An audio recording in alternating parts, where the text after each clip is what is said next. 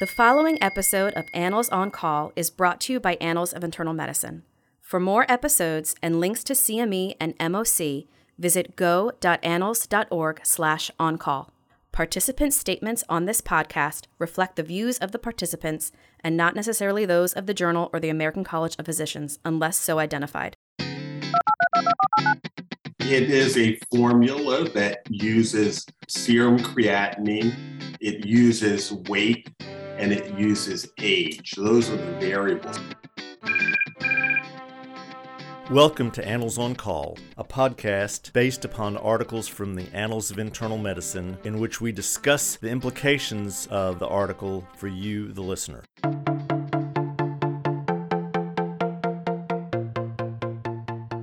This is Doctor Bob Centor. I'm Professor Emeritus at the University of Alabama at Birmingham and former Chair of the Board of Regents for the American College of Physicians. This episode of Annals on Call focuses on the estimation of glomerular filtration rate. Joining us on this podcast is Doctor Neil Poe, who is the leader of the University of California San Francisco Medicine Service at the Priscilla Chan and Mark Zuckerberg San Francisco General Hospital.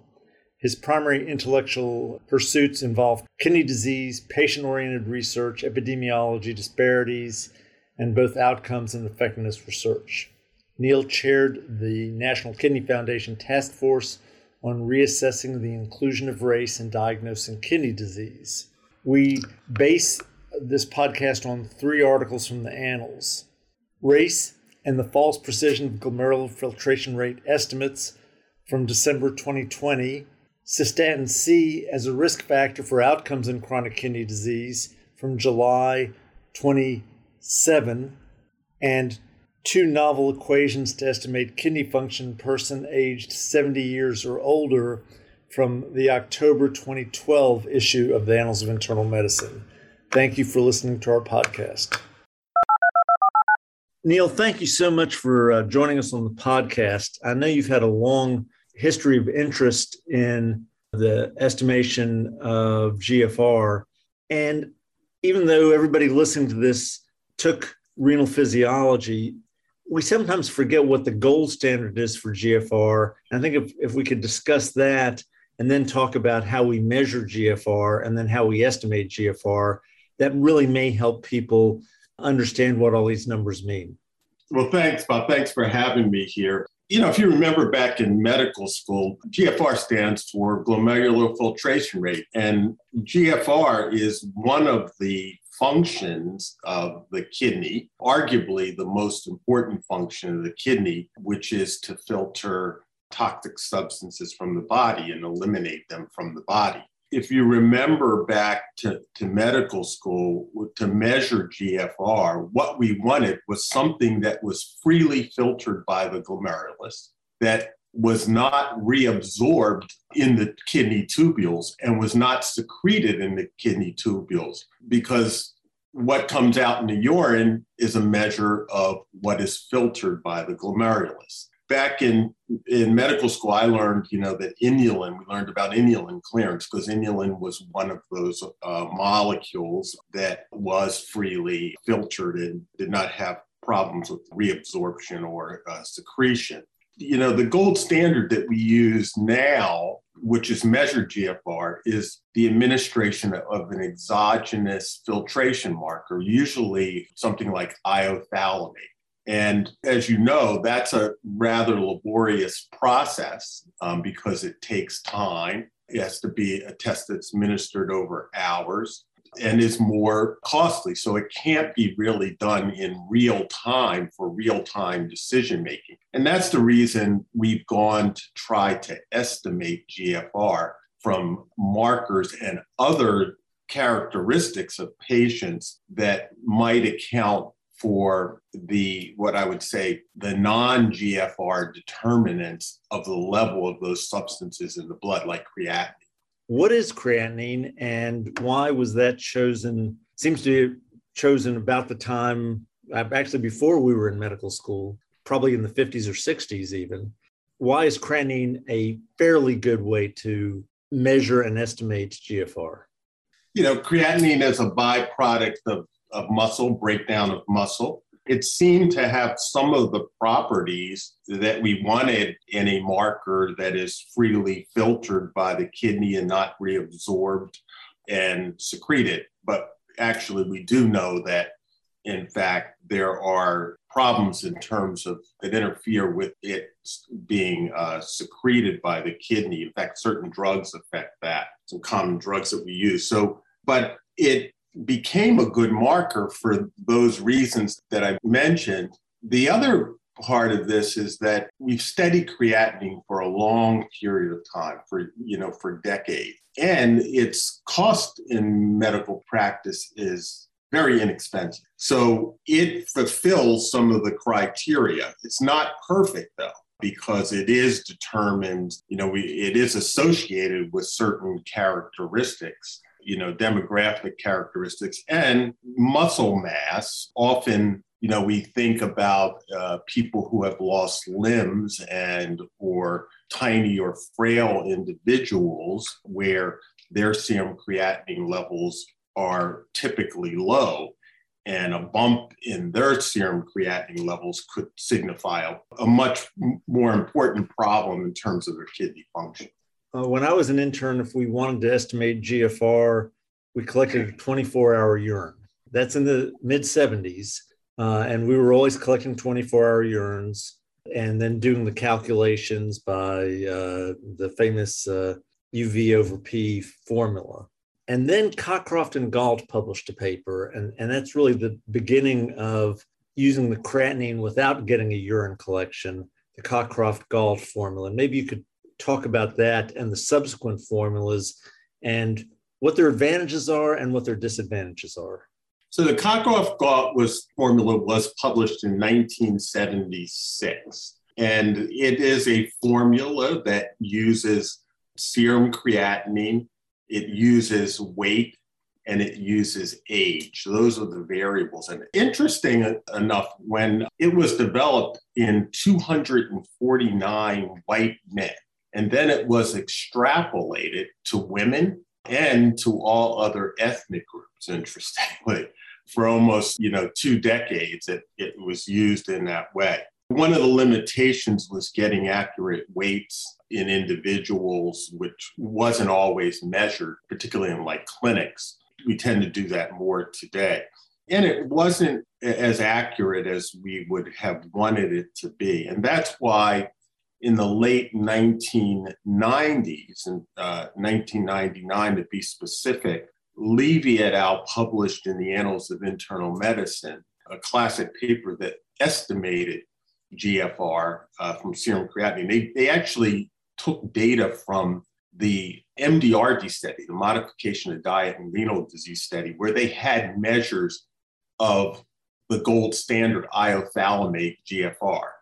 And they were able to look at variables that predicted better the measured G F R. And those variables that came out were obviously the serum creatinine level, they were age, they were sex, and they were African-American race as well. What's interesting, that cohort contained women for the first time, and also a large, large number of African Americans. That was the beginning, and we'll get to uh, considerations of race and why race entered these formulas. But let's just also mention C K D-E P I, uh, because that's one that keeps changing every few years. Right. The C K D-E P I, the M D R D G F R was developed off of one single study, you know, the M D R D study. And so Levey and colleagues later in the mid to early two thousands developed the C K D-E P I collaboration. And that collaboration was bringing together researchers who had studies that had measured G F R in it and serum creatinine and a variety of other variables. And they went through the same exercise, now what one would call meta-analysis or meta-regression. And they estimated off of many studies. This is, you know, dozens of studies, well, with a larger number of participants in the thousands. Uh, and they derived another equation that actually had the same variables that were in the M D R D equation, except there were the coefficients for those variables were, were slightly different. But it led to more accuracy, particularly at the higher levels of G F R. And that's where the M D R D fell down, you know, quite a bit at, at, at people who were at higher levels of uh, kidney function.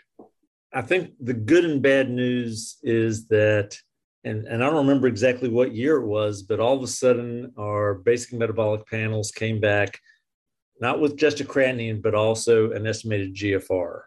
And I assume most people are now using C K D E P I to do that. I don't really know, but there's there's good and bad about that. So we now have a number to look at and to think about, does this patient have chronic kidney disease? But there are concerns because if I remember right, the assumption is that everybody of the same age, gender, and race have approximately the same muscle mass. And as you've already alluded to, some people have a lot less muscle mass, and some people, like N F L football players, have a lot more muscle mass. And so it runs into problems. And I, I have a story that I tell all the time uh, on rounds. I had a medical student who's now a practicing anesthesiologist. In the second year of medical school, he was a very good student. He studied all the time except for when he worked out. And he worked out to such an excess that he, he really was very, very muscular. He had routine labs done at Student Health, and he had a creatinine of one point three, and they told him that he was on the verge of having significant chronic kidney disease. He becomes uh, our student up at a regional campus in Huntsville, still works very hard, doesn't work out as much, loses about ten to twenty pounds of muscle mass, and his creatinine goes down to one. He has the same G F R both times, but the estimated G F R has gone up a lot. I'd like you to spin off of that because you already alluded to people who have decreased muscle mass when these equations are not going to work as well. Right. One of the things you have to realize is we can't put our stock in one number or the estimated G F R. We have to look at the patient, right? And we have to say, does the patient fit the, the evidence, you know, for estimation? And so if a patient has, you know, characteristics that would make us use our judgment to say what their true G F R, we should use that. An important part of this is actually the measurement of urinary protein or albumin to creatinine ratios, because we really want to know that in addition to uh, G F R when trying to ascertain someone's stage of kidney disease. So what you're getting at is, yeah, if we have an individual who may be, let's say, a double amputee, these equations may not hold up, or, or a frail individual because of disease or age. And so we have to use our clinical judgment in doing that. I want to address something else that you said that I think is very important. You, you talked about the reporting of E G F R in labs in the country. Although the first equation for estimating G F R was produced or published in the Annals in nineteen ninety-nine, it took till two thousand seven, some eight years later, that only fifty percent of laboratories in the country were reporting E G F R. And it took till two thousand thirteen till ninety percent, almost all labs in the in the United States were, were reporting G F R. And interestingly, in two thousand nineteen, where we have the most recent data from lab surveys, the most used equation is the M D R D equation. Huh. Adoption of evidence into clinical practice. And this was despite, in fact, two thousand thirteen, that clinical practice guidelines called for the reporting of E G F R along with serum creatinine. So it takes a long time for us to adopt practices, evidence-based medicine. There are two controversies in the use of, of, of either one of these equations, of creatinine-based equations for E G F R. One is the impact Uh, of including race in the formula. And the other is the implication of people who are older than sixty-five or seventy who are poorly represented in those cohorts and get labeled as having C K D when in fact they probably don't have any kidney disease because they don't have any proteinuria and they don't seem to progress to kidney disease, but they happen to have a G F R uh, that we'd call three A, where they, their G F R is between uh, forty-six and sixty. And so we, they get a label, but they might not need to have that label. Could you address both the race issue and the age issue? Let me start with the age issue. You know, studies show that as uh, if you just did a population sample, the people of different ages, as you get older, that, that serum creatinine levels rise and estimated G F R declines. And it's a big debate as to whether that effect that we see is simply due to age, or is it due to other comorbidities that patients get, you know, when they get older.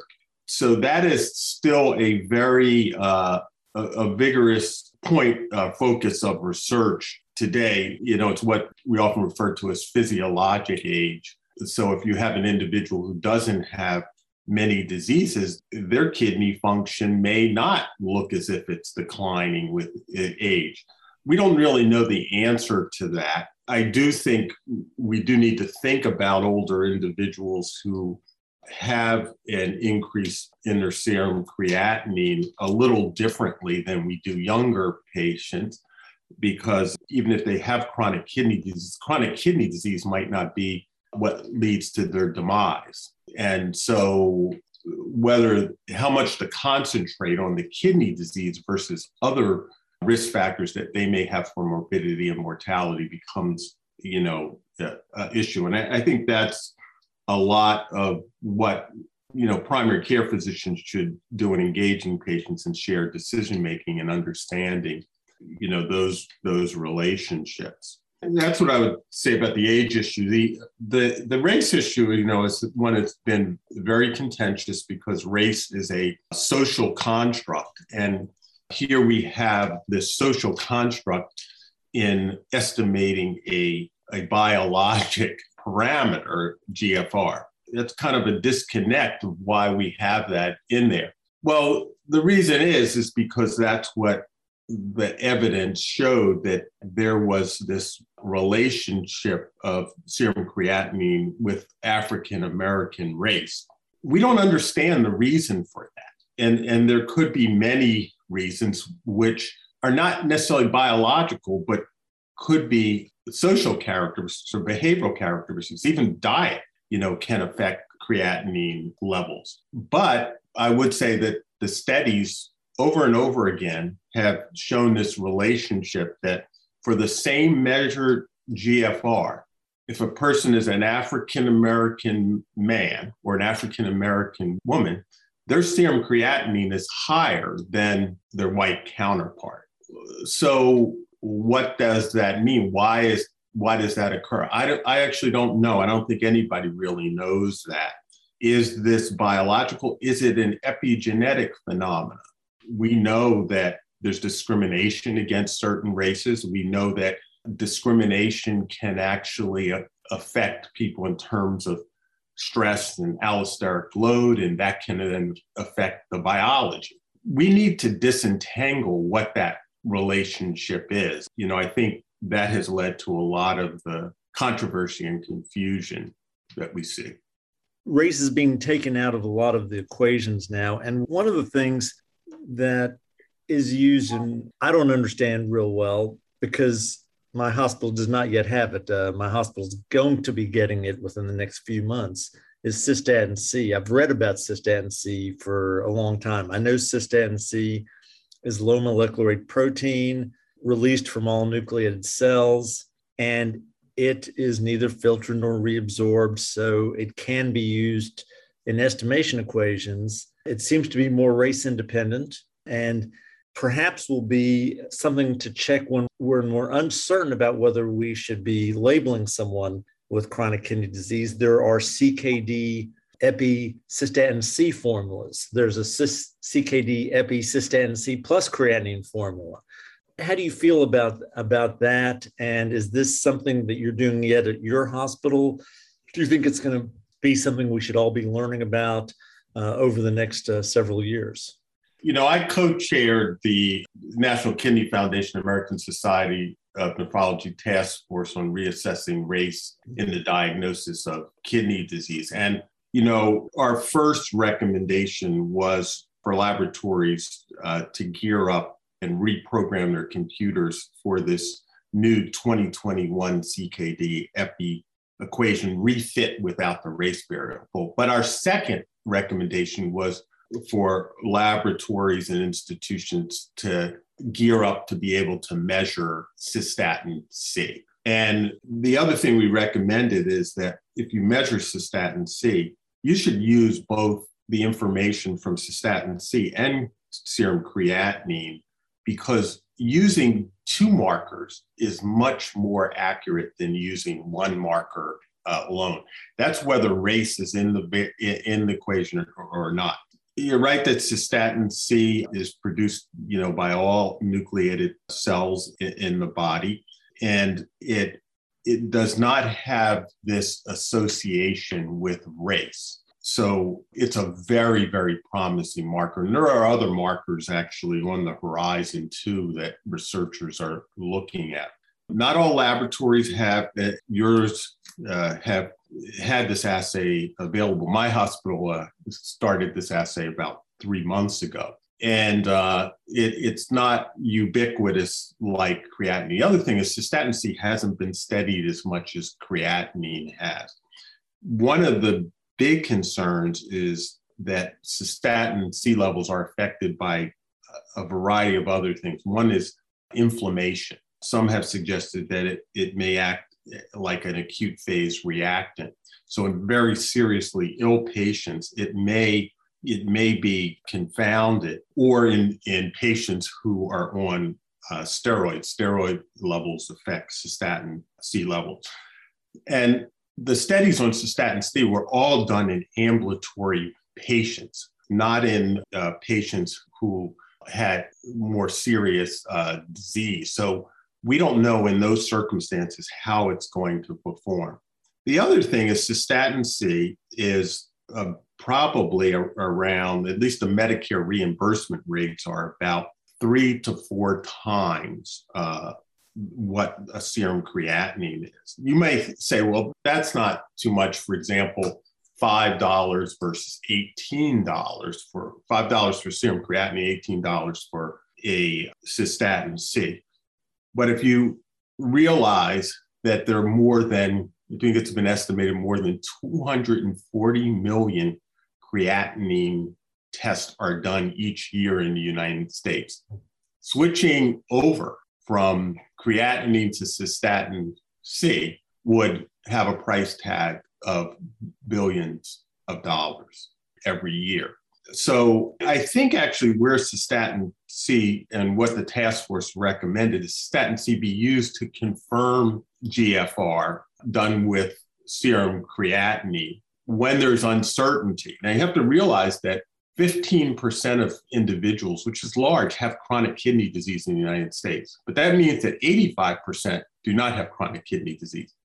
And probably any way of measuring kidney function in those who have normal kidney function is probably okay, the eighty-five percent.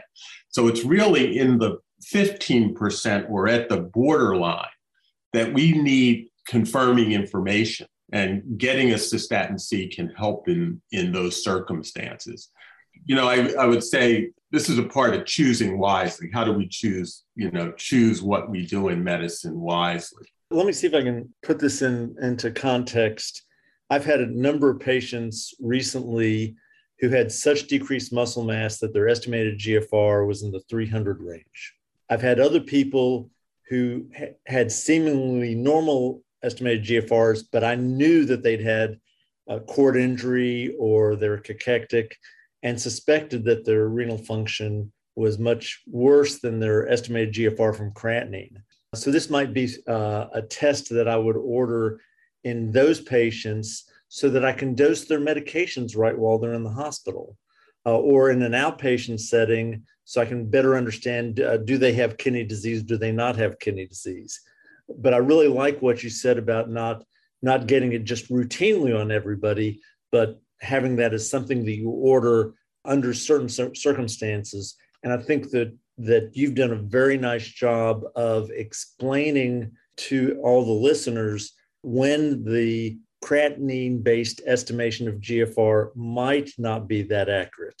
And those are the situations in which cystatin C might help us a lot.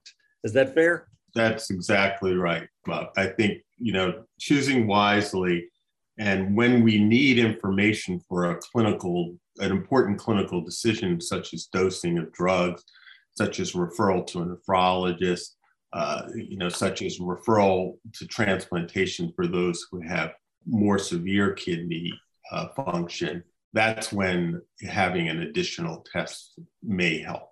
Neil, thank you so much for joining us on the podcast. Uh, you've done a great job of reminding everybody about the renal physiology and what we're really doing and what those numbers really mean. So thanks again. Right, thanks for having me, Bob.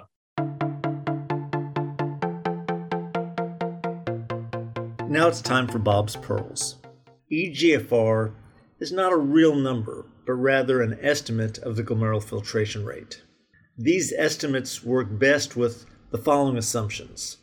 The average muscle mass that the patient has for his or her demographics, that is, neither overly muscular nor markedly decreased muscle, such as in major amputation, cachexia, or cord injury, and that the creatinine is stable.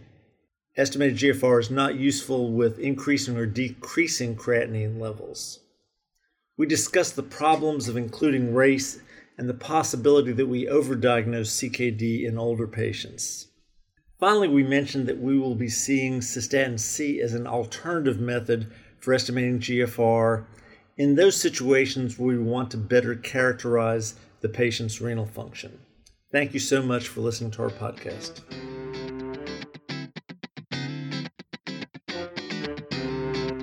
For more episodes of Annals On Call and links to C M E and M O C, visit go dot annals dot org slash on call.